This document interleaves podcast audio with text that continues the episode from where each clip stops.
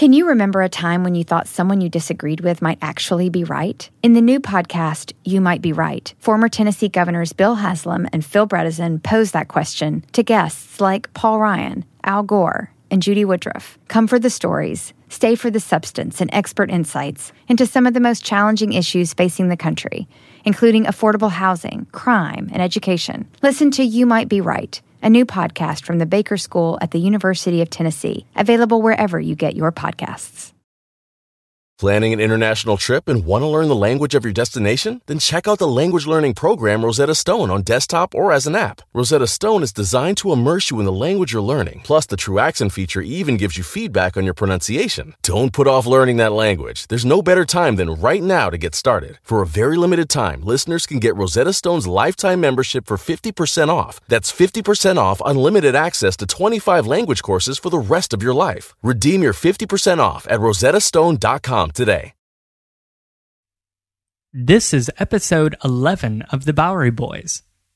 The Chrysler Building. Hey, it's the Bowery Boys. Hey! Bowery Boys is brought to you by Eurocheapo. Eurocheapo editors personally visit and review the best budget hotels in Europe. Now with hotels in New York City. On the web at eurocheapo.com. Hello and welcome to the Bowery Boys. My name is Tom Myers. And this is Greg Young.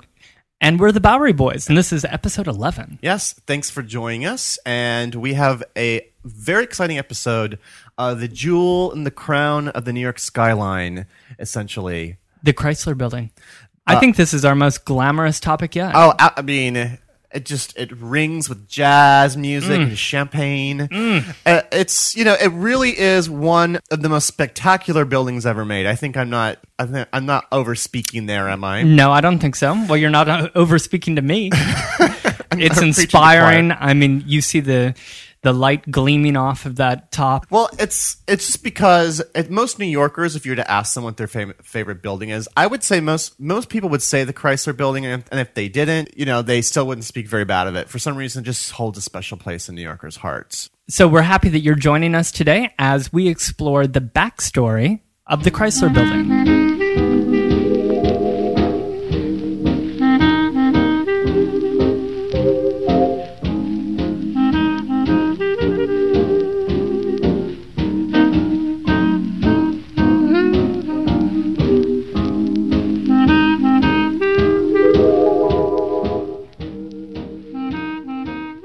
After that rather jaunty jazz number, That was jo- who was that? that was the uh, Benny Goodman uh, quartet orchestra. I don't know what he recorded, but Hmm. puts it's you in the almost- mood, you know. Moon Glow, and probably in every Woody Allen movie ever made. Why don't you tell us a little bit, get us started, warm us up with uh, a little bit about the basics of the Chrysler Building for the those who don't know. basic, the fundamental facts Mm-hmm. of the Chrysler Building. Well, the building is located at 405 Lexington Avenue in Midtown between 42nd and 43rd Street. It's 77 that's seven seven floors tall, Mm-hmm. stretching up uh, 1,046 feet. It's the it was the tallest building in the world. There briefly, the architect was William Van Alen. Lots more about him in a minute. hmm And it was built for the architecture fans out there on an H plan, if you can visualize that, with setbacks on the 16th, 23rd, and 30th floors. The main tower rises 68 floors, and there was briefly an observation deck up top. Uh, the 32 f- elevators inside whisk workers and visitors up and down at breakneck speeds. They were, yeah, they were at the time what, some of the fastest elevators ever built. More about that Yes. later.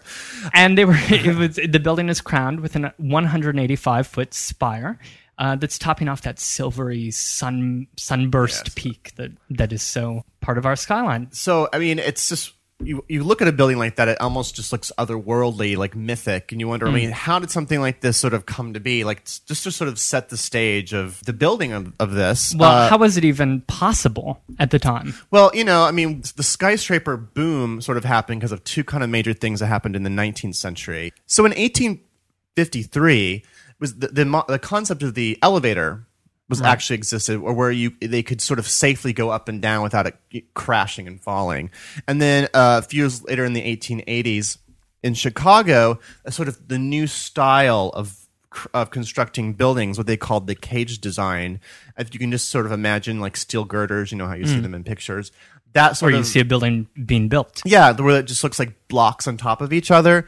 That that developed in the 1880s. So that sort of set the stage for sort of skyscrapers to be built in New York Because suddenly City. buildings could go up much higher. Yes, and so all it really needed was a, a match to sort of ignite the whole thing, and that happened in 1886 with the Eiffel Tower in uh-huh. France. Now, of course, this isn't a building where people live, but it was the tallest structure in the world at the time. The building of the Eiffel Tower actually egged on all these very prosperous Americans and New Yorkers in particular, being the largest city, who wanted to build something big of their own, just in this ever eternal and now at this point growing race to build mm.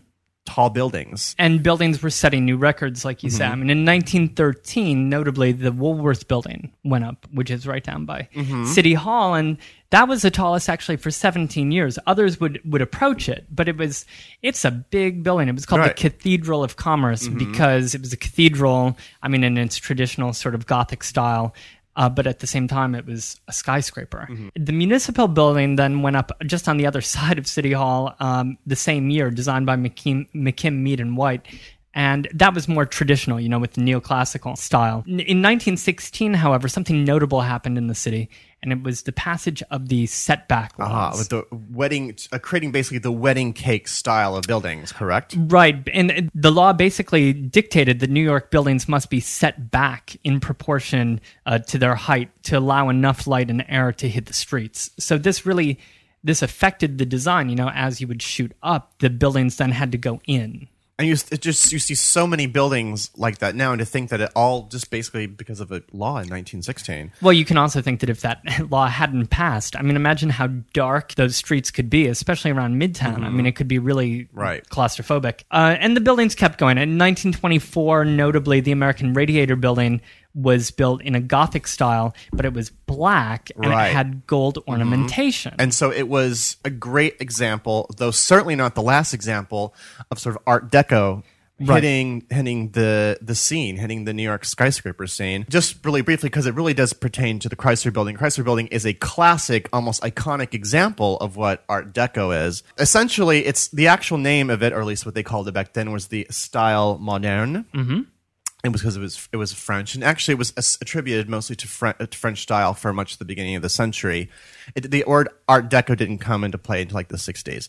Anyway, the whole philosophy behind it, and just if you look at anything, just anything that's Art Deco, you can clear like s- kind of pull this apart. It's sort of a mixture of uh, you know machine age, sleek, glossy uh, opulent, lavish, kind of like silvery uh, sleekness, mixed with imagery, iconography from like ancient cultures like Aztec and Egyptian. And what they do is to do like repeating patterns and include all these sort of like Cubist sort of influences. And so this is just sort of like a philosophy that would be imprinted on anything from like furniture to buildings to films like Metropolis is considered an Art Deco film. Sure. To cars, to everything. As a matter of fact, in the 30s, Chrysler would be a standard bearer for cars that would be considered in the Art Deco style. And I mention him because he is one of the stars of our story, Walter Chrysler. Our dear Walt, yeah, I mean, he was a pioneer, obviously, in the automobile, but as far back as 1912, I mean, he was a young guy, he was a machinist, and he really learned the trade and went to work at Buick. By 1922, he had his own company. So this coincided really with the explosion of the automobile. Mm-hmm. Obviously, like at this point in the early 20s, there were suddenly millions of these cars on the road. And by 1927, he was so successful that he was looking to build his own headquarters in New York City, which was unusual, I have to add, oh. because, I mean, who else was building a headquarter in New York? Well, They they, Detroit, right? Yeah, people were building their headquarters in Detroit.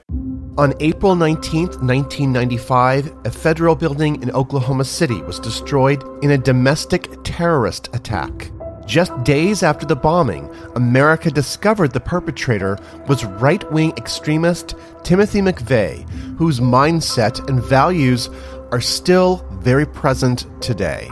It's an American tragedy, but one I still remember very vividly. But there is so much more to the story than what you might remember.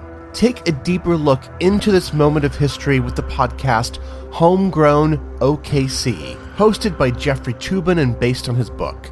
The Homegrown OKC podcast is about better understanding the political environment in our country today In particular, I found fascinating all the original archival footage used in the show, sounds which brought me back to that time, but with a richer understanding of events. These episodes were thrilling to listen to. That's Homegrown OKC. To listen, search for Homegrown OKC in your podcast app. That's Homegrown OKC. So he was looking to build in New York City, and he wanted to big, build something big and bold, and that reflected what he referred to as the automobile age. Well, he wanted this a status symbol that would l- promote his brand. He literally wanted a tall advertisement that you would walk down the street and you'd look up and go, "Hmm, I think I want a car." I think I want a Chrysler. But no, that's what he wanted. And he wanted the publicity of building this and then building the tallest. Right. So well, imagine, I mean, building the tallest building that would have your name on it and promote your product. So who did he hire? Well, the architect, which you mentioned earlier, his name is William Van Alen. Alen, A L E N. I keep wanting to say William Van Halen. but- Eddie Van Halen? Eddie- but I don't think he knows how to build buildings. William Van Alen, A L E N, is actually uh, his name. He was actually a native New Yorker who was born in Williamsburg, Brooklyn. Yes. Uh, he went to Pratt for his degree and to the Écoles des Beaux Arts. Close. I had to write that down phonetically because my French is awful. Anyway, but he came back uh, to the United States and got a job in a couple architectural firms. He just had this philosophy of just being completely modern. He has this quote, in fact, that says, No new stuff for me, no bestial copyings of arches and columns and cornices. Me, I'm new. Avanti. Avanti. Avanti. So, you know, so this is the, gri- the right person for Chrysler to hire. Now, on top of having to compete with all these other skyscrapers that are coming up, because he is, of course, in the race to build the sky- skyscraper, um, he's also competing with a former rival. H. Craig Severance was a was in a, a firm with him. They were actually partners in a firm, Right. And then, for whatever reason, broke uh, broke off. But they were not friends. He was down at Forty Wall Street, which was also called the Manhattan Company Building. He was also trying to build the tallest building, and it was happening at the very same time. So these two rivals are competing to build the city's, no, the world's tallest building. Absolutely. Concurrently, we're talking 1929. These buildings are both going up. Did they know how tall each other's building was going to be? Well, Van Alen actually had announced that the Chrysler building was going to be 925 feet tall. Mm-hmm. Uh, Severance didn't announce his how tall it was going to be. So when he actually did build it, it was oh, what a surprise, 927 feet tall. Just 24 inches taller than the Chrysler building. But, you know, hold your horses because Van Alen does have the last laugh. Mm. But anyway, let's get to the actual construction of the Chrysler building because it, it has a lot of unique features that make it really special today. Well, and the actual construction was pretty efficient and it was very safe. And a lot of this was because of technological innovations that were happening at the time. You know, they actually said a lot of it was due to the telephone system that was in place. Hmm. They were using telephones to call down to the right foreman, you know, in, in charge of a certain construction team, saying that your supplies are in or whatever. So they were moving supplies very efficiently right up via the telephone, which was just- really. I don't even think about those kinds of things. Yeah, I'm sure it made things much quicker. To like, I mean, than supposed to like shouting at people down like five floors or something with like five floors or 50. Or I mean, it was, floors. yeah, I mean, this was a, this was a new era and, and construction progressed very quickly. They were Mm-hmm. actually completing, if you can imagine it, four floors a week. I mean, that is, that is really fast. or basically uh, about as long as it takes to make a Starbucks today. what a coffee. no, this you know the store anyway. So anyway, Yeah, they gotcha. very fast, very fast. Yeah. So what? Well, uh, so what actually made it different? You know, when it opened, it was it, it was a stunner. Let's just say, I'm, among other things, that it used a special kind of steel in the top, and you see, still see this steel today called Nirosta steel, imported from Germany. Uh, it was used for the tower, the glistening tower, sunburst That tower. polished, shiny silver. Yeah, silvery, right. It's got yeah. that special something. It's just hard when you look at Mm. it. Yes. and it, it was also used on the gargoyles that were on the on the side. Um, by the way, really quickly about those gargoyles, when you walk around, when you just look up, you don't really quite realize what it is. But Mm. in fact, those are like car ornaments, like it's it's hubcaps, Right. And it's the Radiator caps. yeah, the, yes, the gargoyles are actually little eagles that were actually used on on the Chrysler cars at that Right. time. So Well, everything was a reflection of the whole, Mm-hmm. you know, automobile age. It was, as you said before. I mean, it was, it was an advertisement. Right. You know, these weren't stone sculptured gargoyles. This was an ad for Chrysler. And it's almost like they t- even took it to like the next level. Like for instance, the elevators were like the fastest at the time. Almost like they had to even make the elevators fast like the cars. well, they actually had to slow the elevators down because the elevators could go one thousand. Wait, I have this written down. One thousand two hundred feet a minute. And the, the city had to actually enforce their law, saying, no, "I'm sorry, but these can't go any faster than 700 feet a well, minute." people's like hats would fly off and things, right? I mean, I don't, melt I don't the know floor. what would happen, but I mean, so and just and of course, like their cars, they had this very specific heating system throughout the building, Right. Where I guess they had like in- in certain sectors, which I guess was sort of completely new at the time, where you could like heat the top four floors, but not heat the the bottom, just sort of like a car, but you would heat the front of it, not the back of it, and that had never been done before. I mean, the the way that Chrysler thought of it was actually like a city that was inside a building, you know, which was Yeah. something that had never really been conceived of before. And he said, um, I'm reading from a promotional brochure where the man himself is quoted saying, Here is a city within a city, a community with its Schrafft's restaurant and its terminal barbershop, its stores and beauty parlor, its two gymnasiums, and its two emergency hospitals for men and for women, promoting their emergency. But so yeah, this is a, I mean, this is the building of the future, The community which he is, which fu- he is yeah. building. Rockefeller would actually show him up a couple years later with Rockefeller Center because for Oh, him the the idea was a cluster of buildings becoming actually like the heart of community. But for the time being, the community was inside one building, the Mm-hmm. Chrysler Building on 42nd Street. Well, he, so he got showed up a couple years later by Rockefeller, but he was getting shown up at the time by Severance, who actually finished his building first. So 40 Wall Street, Severance, the rival of Van Alen, had finished the building and had ha- actually was having a premature victory party. The interiors of the building were not was, weren't even finished. Uh, The newspaper, the New York World, came and actually the headline the next day said, "The world's tallest building raises the stars and stripes to the New York heavens." So he won He was the winner. didn't he win? Because Did he? Well, because Why the did we Chrysler never hear building, about this building? The Chrysler building wasn't was two feet smaller, right? Right? There was a little surprise up Van Alen, Liter- literally a card tucked He in had his something up his sleeve sleeve. for what he had built inside the building. Like so, you know, it was supposed to. Everyone thought it was going to, uh, you know, top out at a certain height. There was It would end this- at the top of that cone, at the top of the tower. Yes. Well, there's this 27 ton steel tip. The very top Right, the spire. had not was a surprise. No one knew about it. It was actually put together inside the building and then in the course of 90 minutes was hoisted to the top of the building and then placed on top of it. How big was this thing? 186 feet. So basically the building grew 186 feet in 90 minutes. Whoa. In that That's time, like two feet a minute. it beat 40 Wall Street.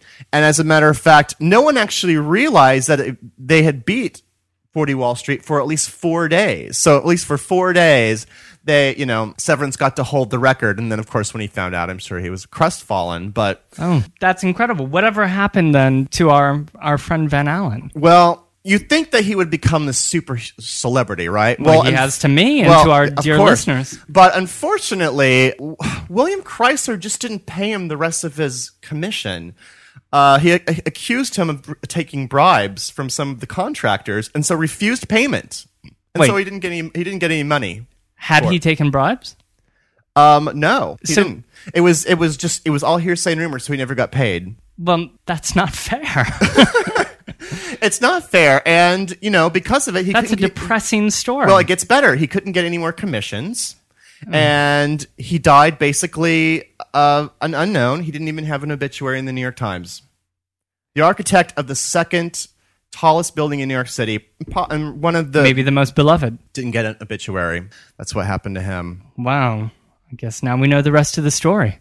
So, uh, just to really quickly to tell you a couple more features of the building. Inside of the building, they had an observation deck for a year, but the observation deck was taken when the Chrysler Building kind of lost its tallest building to stature. the Empire State Building, which opened the exact same year in 1930, just a few just a few months later. Mm-hmm. Yeah, so it didn't hold the title for very long. So they took away, they quietly took away the observation deck because they're like, oh, we're not the tallest building. They had a beautiful a place called the Cloud Room, which actually was open for several d- decades until the 70s, I think, which was a lounge and everything, but was also a notorious speakeasy during Prohibition.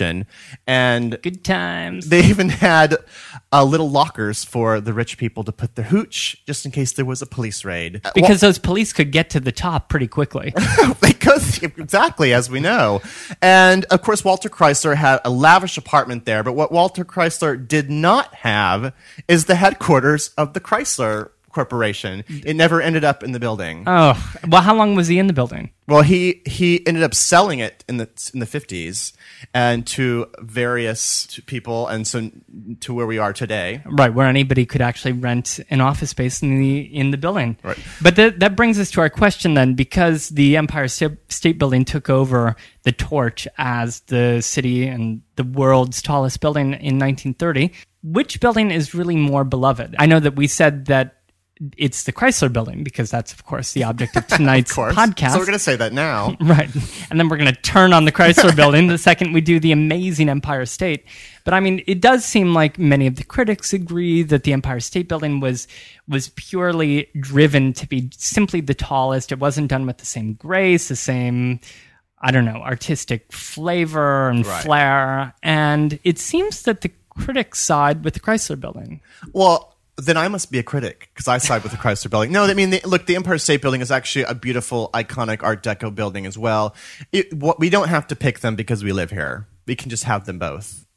Oh. And one really quick thing before we go, we forgot to mention, in fact, the interior of the lobby, which is actually a very beautiful. And when you come visit it, you should just peruse it. You can walk in during business hours. Um, because we should mention that you can't actually go up to the top since the observation deck is closed, but you can walk into the Yeah, lobby. it is all, all office build. It's all office space right now. But the lobby is gorgeous. It has all this beautiful African marble, gorgeous mural by Tr- Trumbull. What's his? I can't remember his first name. Trumbull did the mural on uh, the ceiling and b- beautiful old wooden floors. I mean, it's just it's absolutely gorgeous. It's it's really every it's dripping with sort of like Art Deco glamour. So hmm. just if you are around it, just pop in and give it a look. So thank you for joining us. I mean, this we I think we've really delved into the Chrysler Building. We've scrubbed it almost like I scoured it. So thank you for joining us. Yes. And please remember to join us online at BoweryBoysPodcast.com. Greg does a fabulous job of updating oh, the thank blog every single day with another fascinating story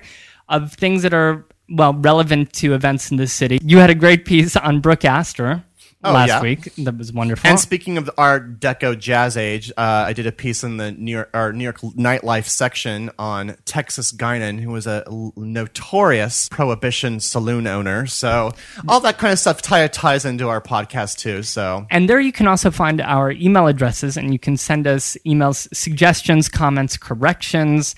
Uh, we really appreciate getting the emails. thanks for listening, and have a great New York week, whether you live here or not. See you next week.